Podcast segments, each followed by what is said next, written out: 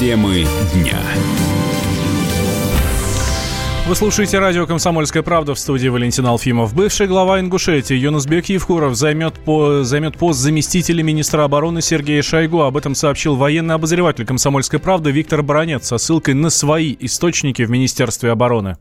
Сразу три авторитетных источника моих в военном ведомстве России осторожненько подтвердили, что бывший глава Ингушетии Юнус-Бек Евкуров с большой вероятностью займет пост зама министра обороны Сергея Шойгу. А на вопрос, какими соображениями при этом руководствовались в Кремле, предположения высказывались разные. Мне советовали, в частности, не забывать, что пятидесятишестилетний Евкуров – герой России и генерал-майор запаса. Да и к тому же у него не только в Ингушетии, но и в российской армии очень высокий авторитет. Такими офицерами власть не разбрасывается. Это я цитирую слова одного из моих источников. Минобороны он, скорее всего, будет курировать наши армейские части на южном, стратегическом, по сути, родном для него направлении, включая, разумеется, и межнациональные отношения. Если назначение состоится, то Евкуров станет, внимание, двенадцатым заместителем министра обороны России.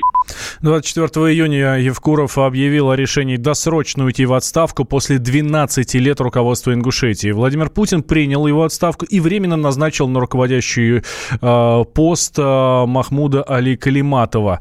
Э, Евкуров возглавлял Ингушетию с две тысячи восьмого года. Депутаты большинством голосов избрали его на второй и третий срок. В прошлом году, после подписания соглашения о границе с Чечней, тысячи митингующих потребовали его отставки. Радио «Комсомольская правда». Более сотни городов вещания и многомиллионная аудитория.